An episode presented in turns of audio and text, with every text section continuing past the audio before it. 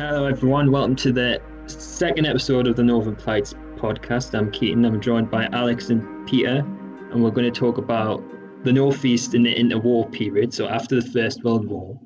Just to give you some background, so the Tyneside shipyards were some of the best in the world, and during the early 20th and late 19th century, they could construct battleships twice as fast as any American shipyard and five times as fast as any Japanese shipyard. In fact, the Japanese uh, bought, bought ships from Tyneside, Tyneside shipyards for their own navy. But the issue of these heavy industries, of course, is that they're very volatile and they're dependent on demand. So after the First World War, obviously Britain and the rest of the world doesn't doesn't want another war, and so the demand for heavy equipment, for steel, for ships, for coal goes down, and this sees massive rise in unemployment. It also sees the northeast becoming a, a strong labour stronghold, and we see this um, demand for labour and for more trade union activity and general strikes. And so we'll go straight for it. So to give you a general idea, I'm getting this from like Dan Jackson's book, The Northumbrians. The, after the war, the Northumbrian coal miners became from the best paid miners in Great Britain to the worst paid miners. Um, he gives the number that in 1921, miners were given around 19 shillings per underground shift. But then by 1926, it dropped down to nine shillings and six pence. Yeah, I'll add to that. Um, on a website called Our World in Data, I found that um, employment in the UK with coal, it was 1.2 million in 1920, so 1.2 million people. And in Durham, it was actually, it peaked in 1923 with 170,000 people uh, employed by the coal mines. Um, and that was a fact by um, P.J. Bowden, a historian on the period. Um, yeah, I think because there was such a, a, a, big employment rate with, with industry and it was so central to the Northeast culture, I think that helped the area be more politicized and more involved with trade unions. Yeah. With marches, with parades, wanting and seeing how much of an effect they could have on politics. So they had the chance to make changes. Yeah, because because during this time you've got uh, Ramsay MacDonald's Labour government. You've got a lot of Ramsay MacDonald's representing Seaham in County Durham, and there's a lot of other Northeast MPs who are getting into government and they're dealing with uh, industrial unrest as well. You talked you talked about the uh, sort of the culture of industry, especially with County Durham. I thought if you could talk a bit more about the uh, Durham Miners Gala. Yeah, it, it, it's interesting actually. Um, it happens every year on the same date in the same place in Durham. Started in 1871, two years after the Durham Miners Association was was created, and they basically set it up to celebrate and uh, meet with trade unions, have parades, orchestras to celebrate the history and to celebrate the culture of reform and the need for workers' reform in mm-hmm. industry. In 1929, especially, there was a an important um, gala because it was uh, the recession had began in the industry things were on the, on the downturn. Um, there was, oh, well, how many was there? There was 40,000 unemployed miners at the time in Durham, the Durham coalfields alone. Right. On the dole, trying to just survive. Um, but there was still a turnout of 200,000 people. Yeah. Um, and also, at the time, there was there was hopes that the the prime minister at the time Ramsay MacDonald would change because he promised three months three months before at the general election he promised reforms he promised changed changes but then obviously a few months later you have October and the 1929 market crash which put another a nail in the coffin with all the troubles and I think that mm-hmm. began a lot of turmoil and doubt that Ramsay could help them out at all yeah Um, um, I've got I've got some more on um, the Durham worker mining industry. So the Durham workers had the, the lowest wages for a pitman in the entire country, and by 1926 the rate had plummeted to nine shillings and sixpence, half of what they were being paid in 1921. And this was extremely bad in South Southwest Durham, because in July 1932, 45.8% of the insured population were unemployed, and in uh, Martin Bulmer's book about mining and social change, he talks about how the uh, the northwest Durham was a bit was a bit better because they were they had the Consett steel industry, which was kind of creating more unemployment. But in southwest Durham, especially, they had severe unemployment, but it did slowly pick up during throughout the 1930s. Yeah. Um, before can, we'll continue with the sort of po- politics and the economics of well, first the recession and then the 1929 depression. Alex, you've talked about how this how this is affecting families to base to the family structure and even to families' diets because of yeah. they're not getting a lot of revenue. Can you talk about that a bit? Yeah, yeah. In um, I looked up Tyneside History of Newcastle and Gateshead from the earliest times. Um, there's a quote in there where it says that families had to make do on white bread, margarine, jam, tea, and potatoes with the occasional rash of bacon. So I think that kind of puts into co- context how how the unemployment and the economic depression was affecting the family social unit as well. Mm-hmm. Um, I think we should go on about how because because this is of course such a critical time in the northeast and it's it's affecting basic families' diets to employment. Mm-hmm. Perhaps we should talk about um, 1926 and the, the, the general strike. Uh, it's, it's that was the last general strike in Great Britain. So this is uh, um, again and the duration of Great. They're demanding increases in their wages. Obviously, the mine owners don't want to do that. They want to actually reduce their wages to make more profits. And of course, like you've seen before, Peter, this is during MacDonald's government, and he's supposed to be promising reform. He's one of the first Labour, or this would be his second Labour ministry. Um, and but eventually, the government and the miners they can't they can't come to a compromise. They can't come to an agreement. So we have it leads to on the third of May, the first general strike. It first comes with the miners, but then there's sympathy strikes all over the country. It only lasts around um, a week or so.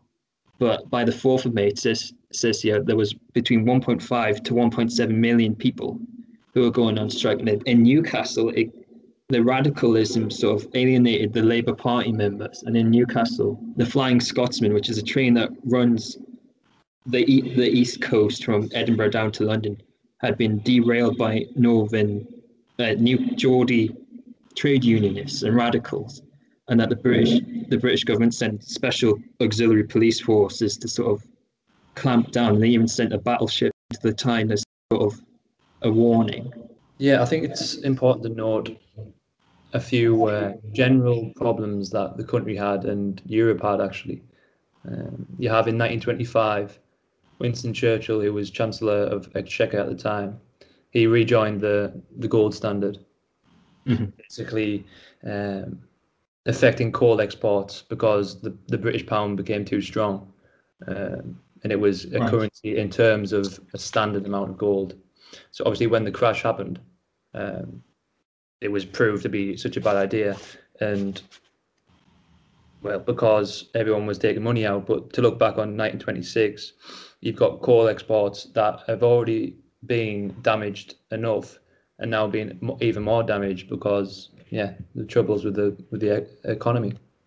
Yeah, and then just to add that, because we're, we're talking about how this is affecting normal people it's affecting the culture. I'm getting this from Lancaster and Colls Geordie's The Roots of Regionalism, where he talks about since there's so many, obviously the Northeast, very masculine culture back then, a lot of unemployed miners, that Newcastle became one of the biggest sort of fighting spots outside of London during this time. So it, it, it I'm trying to stress, it affects uh, everything, what's going on. Um, Anything to add to that? So yeah, a village that I grew up in, I spent all my childhood there. called Witton Mhm. Park. It was a huge industrial hub in the 19th century and early 20th, with a George pit and a Jane pit, which This is thrived. in County Durham. This is in County Durham, yeah. Right. Um, and it had an ironworks which was started in 1847 by a company called uh, Bolckow and Vaughan, hmm which set up a, a booming village, rows upon rows of streets of houses, Mhm. until after the war, when people returned, when skilled, when when, when skilled miners were uh, obviously passed away from the war, one of the pits closed. The last remaining one was closed in 1925. Mhm. So a hub which relied so much on industry was totally demolished almost. It had 3,500 residents, and by the 1930s, uh, there was 97% unemployment rate within the village, which is insane. Yeah. Um, and by the 1970s, um, it, it dealt with troubles of being put into a Category D um, village from 1951. And then in the 1970s, the residents, uh, all that was left was 500 people. Changed from 3,500, which is uh, insane. I think it's uh, sort of a reflection of the whole country as a whole. Even though it's a small village, I think a lot of towns and big mining towns in the northeast were affected very similarly. Yeah. Left, left to rot in a way. hmm Yeah, and then uh, to add on to that, that's comparing that during this time. This is the supposed to be the Roaring Twenties. The rest of the UK, especially London itself, they this new sort of culture that's liberalising culture and it's supposed to be sort of this great Yeah. happy time, while the Northeast is sort of rotting basically. Yeah. Um, speaking of which, uh, how about we talk about it? Was it wasn't just that the whole country sort of abandoned the Northeast. There were attempts, mostly by the Northumbrians themselves, of trying to alleviate the depression. So how about we talk about the uh, the Northeast, uh, the Northeast Coast exhibition in 1929? Does anyone want to mention that? Can I first mention a bit about the Gateshead industrial decline as well? Because I found that quite interesting when I was Oh doing yeah, yeah. Go for it.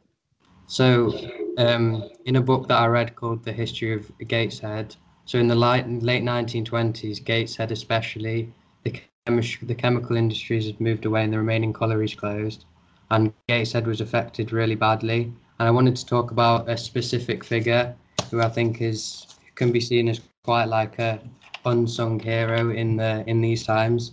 And his Right. name, let me just find it. His name is Peter Strong Hancock, right? Right. He was a he was a figure in um, in Gateshead during the time. Who we've got to remember because of this industrial decline, it also had an effect on sanitation and stuff like that. Because obviously yeah. poverty. So he he's um, known as the forgotten hero who helped Gateshead clean up his act, and he was credited with kind of like transforming um, tr- transforming like sanitaries. So in Gateshead at the time, there was 19,000 earth closets. So he kind of changed like the whole toiletry system, and he um, introduced water water closets were now available in Gateshead. And I think he's there's a lot of articles now of some of his relatives who think that he should be more widely kind of um, put up on a pedestal as a, as a Yeah. hero and a lot of his um, a lot of his models have been now donated to like the time like the archives and stuff like that.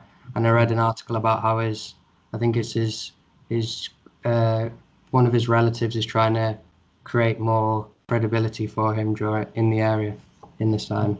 So yeah, I thought Right. that was interesting. What was his name again? Sorry, so we can Uh, Peter Strong Hancock, that's his name. Peter Strong Hancock, Yeah. unsung hero. Unsung- Great. Yeah, the Northeast's history is is often looked back on with pride, and I think in the 19 in 1929 when there was a Northeast Coast exhibition Mhm. going from May to October, Yeah. this shows how important and how uh, globally known it was, the mining industry of the Northeast. Mhm. Um, so from May to October in 1929, there was an ex- uh, exhibition in Newcastle, uh, what is now known as Exhibition Park. Yeah. The King opened it up, and it basically it, it tried to boost and restore some employment and trade and bring people to see the um, extent to which the Northeast had uh, power in the industry. Yeah. I think it was just before the Wall Street crash, and it wa- the the recession was already taking its toll. Yeah. And I think, um, yeah, it was. It, it sort of. Um,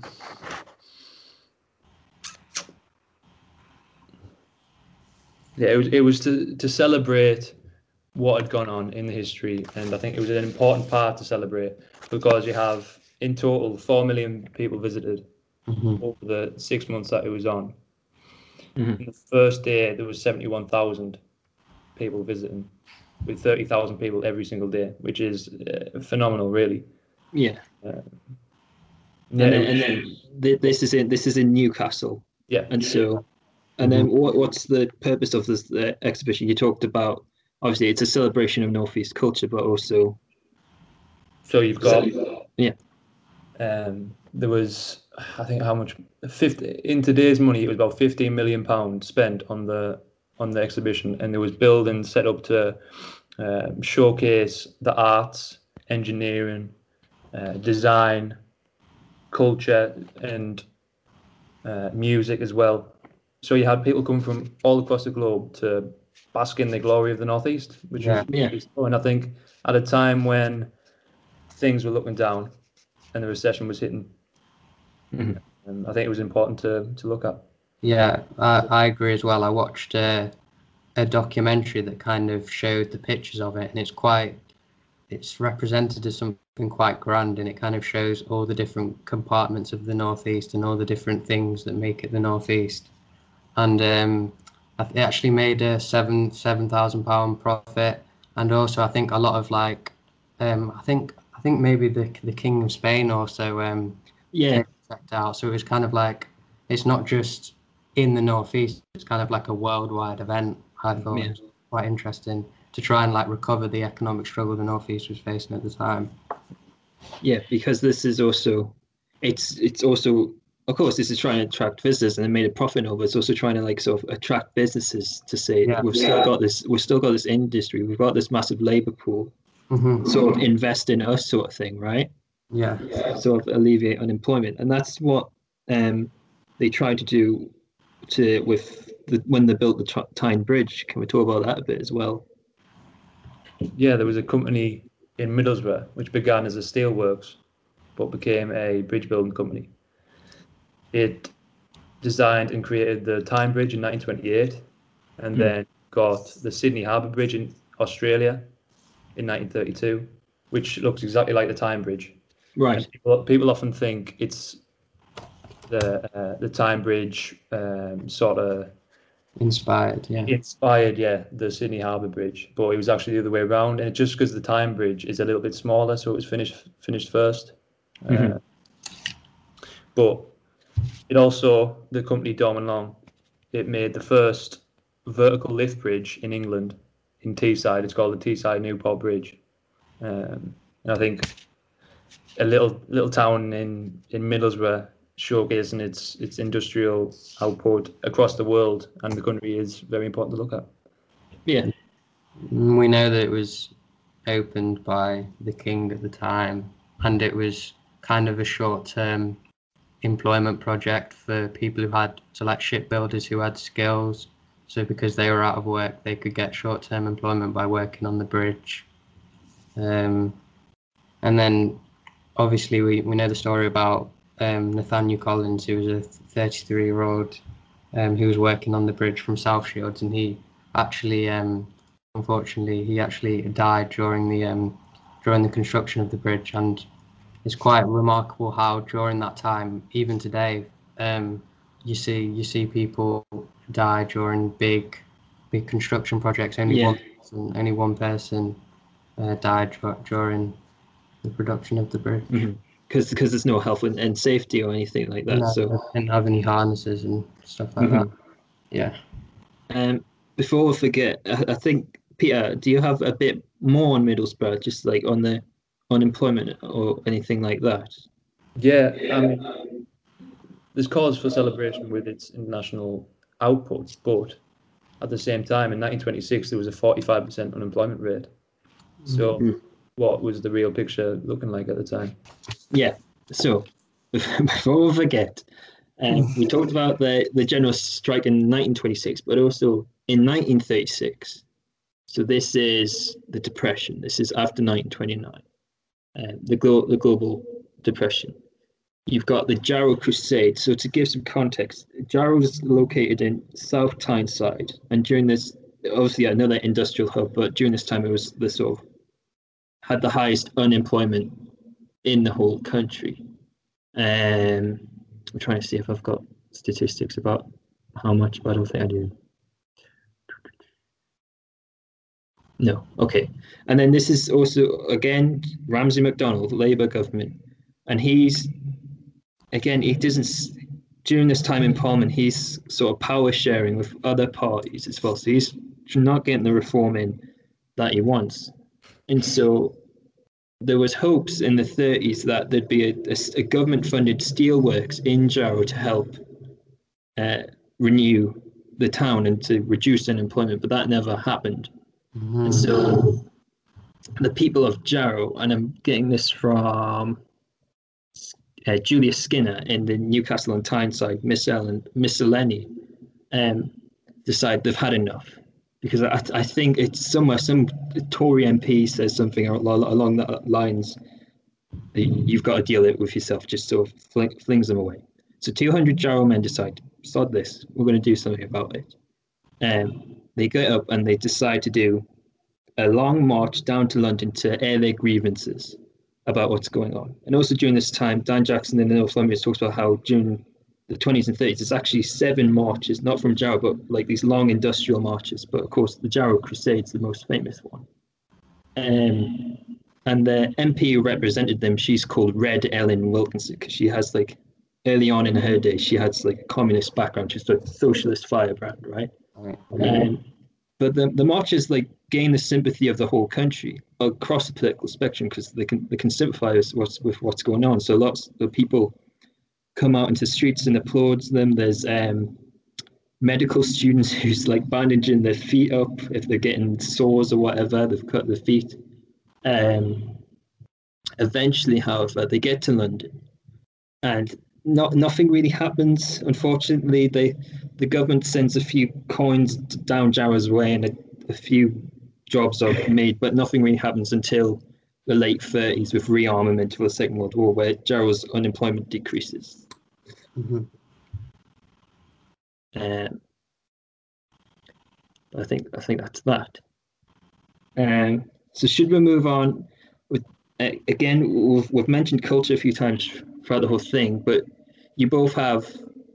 Um, yeah, go for it.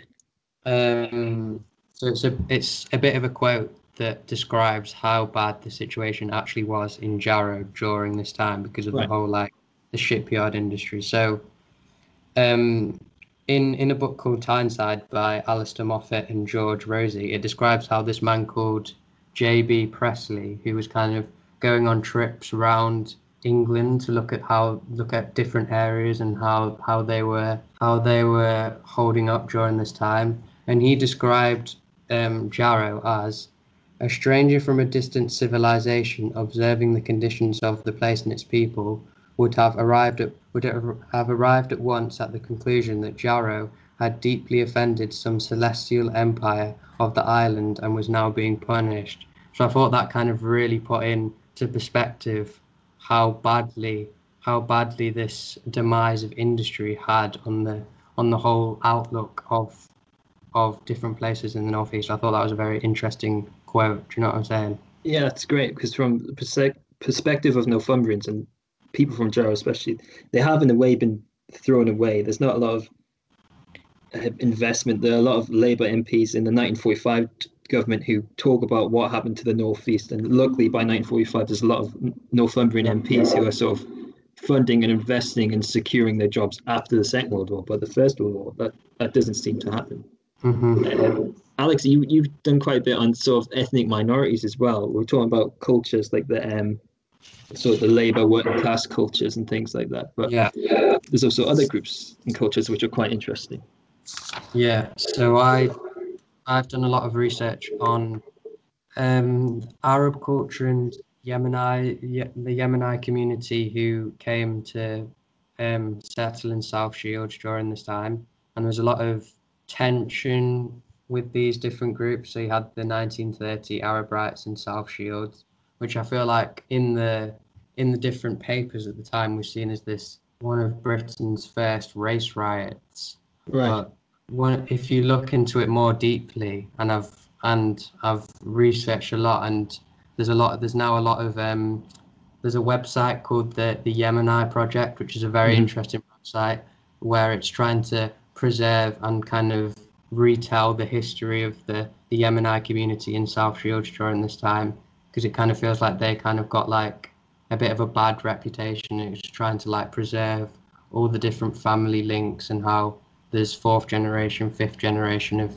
families still living in South Shields who have opened their own uh, cafes, restaurants, Yeah. and stuff like that. So um, the conclusion is that the 1930 Arab riots between like the, the English. So basically, um, a lot of in the First World War, a lot the South Shields of its port was obviously used for transportation of goods, and there was a lot of tension and competition between the Yemeni seamen and the English English seamen during the time, and there was a lot of different different measures um, brought out that would um, that the the Yemeni seamen weren't very happy with, and this caused tension. But the main thing was it, again, it's linked to the to the to the economic climate at the time. It's to do with it's to do with them having competition for jobs. So it's not actually it's not really a race riot. It's again about the the economic, as it says here, these riots were an overspill of racial amnesty between coexisting communities, but it was a product of economic de- depression and the desperation for employment. So it's kind of labeled as this race riot that was going on at similar times. And here, David David Byrne says the 30, he wrote, I read his article, which is the 1930 Arab riot, a race riot that never was, and he describes how there was a series of race riots that were going on during similar times at ports in Liverpool, Cardiff, Hull, and that the there was an organisation called the North Shields Unemployment Workers Movement, and many of this magazine was kind of creating the conflict between the seamen and the Arab seamen and North Shields, and that yeah, it was it was actually an overspill of racial animosity, and this was this was even more debated when there was the in the 1930s there was the demolition of Holborn, which sparked controversy with them being the, the social segregation because there was a lot of debate in the papers about where they were gonna where they were gonna put and house these people, and even many many South Shield residents who were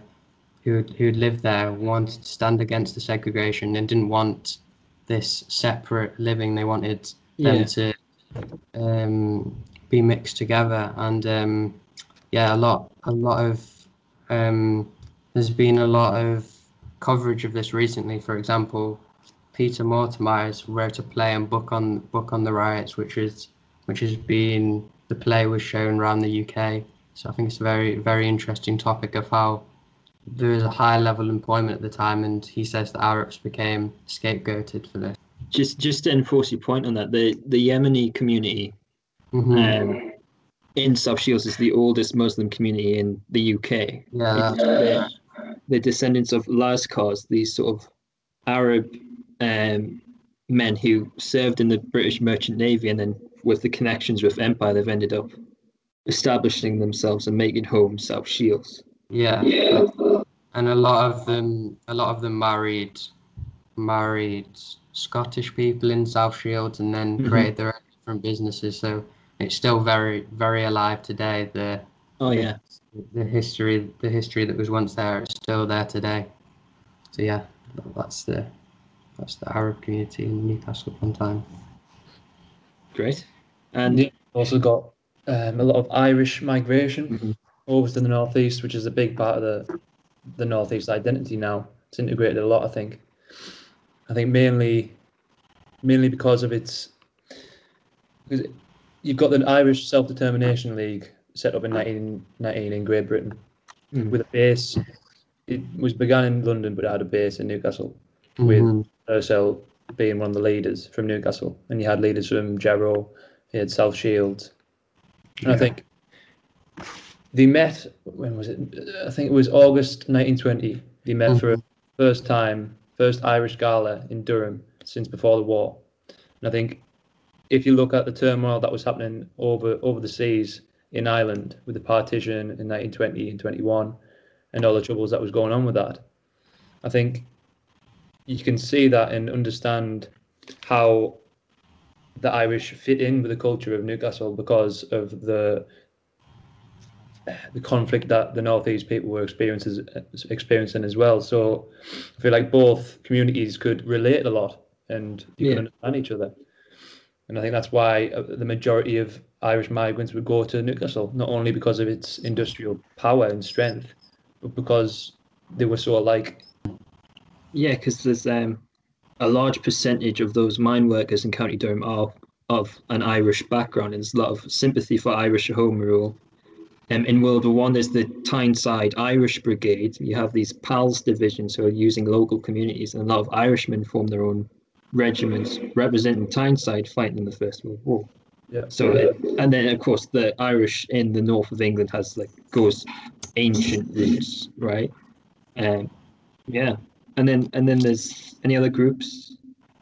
Um, so I did the, the, the Jewish community. I think is very very interesting look at this time. So Nigel Copsey explains that during the 1930s, especially Newcastle upon Tyne, was a large increase in the amount of in the amount of people in the Jewish community, and in 1930, this population growth peaked at 3,500 individually individuals. And you've got to remember during this interwar period around England, there was quite quite a rise of I'd say there was quite a rise of anti anti-Semitism, and um, I did a lot of research into Newcastle, and through the different through the different articles and books I looked at, I kind of came to the conclusion that in Newcastle, especially, there wasn't there wasn't many big pronounced outbreaks of anti-Semitism. So, for example, this quote from this quote from an article during the 1930s and 1940s, when anti-Semitism was at its most pronounced, there was no serious outbreaks of anti-Semitism. This provided negligible. So yeah, and um, this was increased by there was different Jewish communities. So in Gateshead, for example, there was there was education there was education centres set up which attracted more more um, more people into the Jewish communities. And then Gateshead was became known as the Jewish University Town of Europe. So right. Jewish people came from Germany so they could study, and also during this time um, there was a lot of there was a lot of um, movement and development with the the the British Union of fascists, and they were trying to gain influence around England. And I found it very interesting that in the in the mid 30s there was there was two key figures that were sent to Tyneside to try and kind of gain more influence, and these were Tommy Tommy Moran and John Beckett. And this this obviously caused a lot of anxiety and worry in the Jewish community. And they even had a meeting at Newcastle City Hall in May 1930, th- May 1933. And then obviously in October 1933, you see the the Jew, the, the Northeast and the Jewish ex-servicemen, they organised a major parade at Newcastle Eldon Square War Memorial. So I thought that was quite powerful. And there was around 270 Jewish ex-servicemen who were from all communities in the Northeast who came together to kind of celebrate this moment. Yeah, that's Mhm. great. Um, I remember reading somewhere as well hmm um, that when the British Union of Fascists attempted to hold a rally, a rally in uh, Newcastle in the early 30s, Yeah. um, obviously the Northeast, of course, it has its Jewish community, but it's also a Labour town, and apparently a lot of uh, counter anti-protesters against the BUF att- attempted to throw the black shirts over the Tyne Bridge, But obviously, they were, they were stopped by the police in, in case they killed them. But yeah. Just fine. hmm All right, so next topic, very relevant today, is the outbreak of a pandemic in 1918 to 19, We, we know about that at the moment. Yeah, yeah, exactly. Um, so his, okay, just to point this out, it's more known as the Spanish flu, but our lecturer who made who set up this project for us, he's from Spain, and he, he's constantly telling me it's it's not the Spanish flu, it doesn't come from Spain. Yeah, it's just that obviously this is this this outbreak comes during the last year of the war, and then so most of Europe's under press censorship except Spain, which is neutral, and so they're talking about the flu more, and then it gets the name the Spanish flu. yeah. But most historians, I think, believe that they it might have came from the Midwest of of the Midwest of America, and it's like sort of went on carried by American troops to Europe Mhm. just just to get that out of the way. Um, so to give about what really happens with the influenza pandemic, it basically comes in three waves. And the first wave hits in spring of 1918, but it mostly hits the urban southeast of Great Britain. And there's the, and it really comes. This is by Niall Johnson on his book about the influenza pandemic. Second wave, which is in November, hits the northeast really hard and the northeast has like the highest death rate, one of the highest death rates during this time, and infection rates. Um, this is because again, this is a, because of their unemployment. This is a poor town, and people are living in slums and they're living close to each other, and so the contagion's jumping quite quickly between everyone.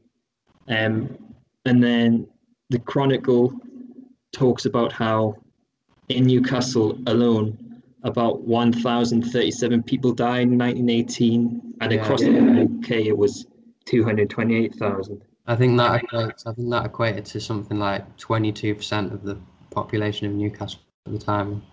Mhm. Um, and then just to talk about sort of what precaution what precautions were taken, and there was sanitation effort, especially in the uh, poorer regions, um, about like cleaning toilets, washing hands, and things like that. Medical personnel on the streets wearing face masks, social distancing, handing out free soap.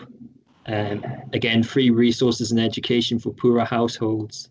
Mm-hmm. Um, but of course, this is during the end of the First World War, so people aren't really paying attention to the influenza pandemic, and it's sometimes known as the pandemic that's forgotten or the forgotten pandemic Yeah. because people are more focused on the end of the war, and it wouldn't been the influenza pandemic wouldn't been recognized as a virus till 1930, and we wouldn't have a, um, a vaccine till 1933. So this is like decades after. Um, and and speaking now, this is early December 2020. I've just heard that they're planning to roll out the first vaccine, and this is this has been a year, so that's quite interesting as well. I think it's also see the parallel, or the sort of like complete opposite, really, because the influenza it affected younger people from 20 to 45. So you've got Mhm. soldiers who were, who were coming back from the war, getting hit by the in- influenza and bringing it back over as well. Yeah. But in comparison to now, it's the complete opposite. Yeah, Yeah, it's an interesting, interesting thought. yeah, because it's a W trend or something like that. So it's what it's quite big with younger and then older people, but then there's a decent middle where it infects like sort of young adults, like you're saying. hmm And again, these are mostly soldiers. Yeah. Also, I think it with it being topical, obviously it is quite different. But obviously, you already mentioned some of the simi- similarities with masks and stuff like that. And then I read in the Northern Echo, Owen Amos does a does a piece on it and explains how schools had been shut. So that's very similar. That's very Mhm. similar to the start the start of our pandemic. With the it's funny how even over over a hundred years now, and some of the some of the method methodology is still the same. Shut schools, uh, face masks, sanitation. So it's interesting how it's Yeah. sim- similar today. It just puts puts it into perspective, really, because we Yeah. we've got the, the pandemic to think about, but they had so much death and so much uh, pain, economic downturn to think about, as well as a pandemic. Yeah. It went over their heads because they were just so used to being uh, in pain, really. And a war, war on top of that as Yeah. well. It's insane. yeah. And then, like you're saying with the relevance of parallel, there's loads of, uh, especially like in historic journals as well this year, a, a lot of it is all about these sort of pandemics, the influenza pandemic, but then the plague and what people did. Mhm. So hopefully learn from history about what's going on with the current one in 2020. Um, I think also we'll wrap it up there. Thank you very much for everyone for watching this episode of the Northern Plights podcast. Thanks for Alex and Peter for joining us in the conversation. Thank you very much. I'll see you all later.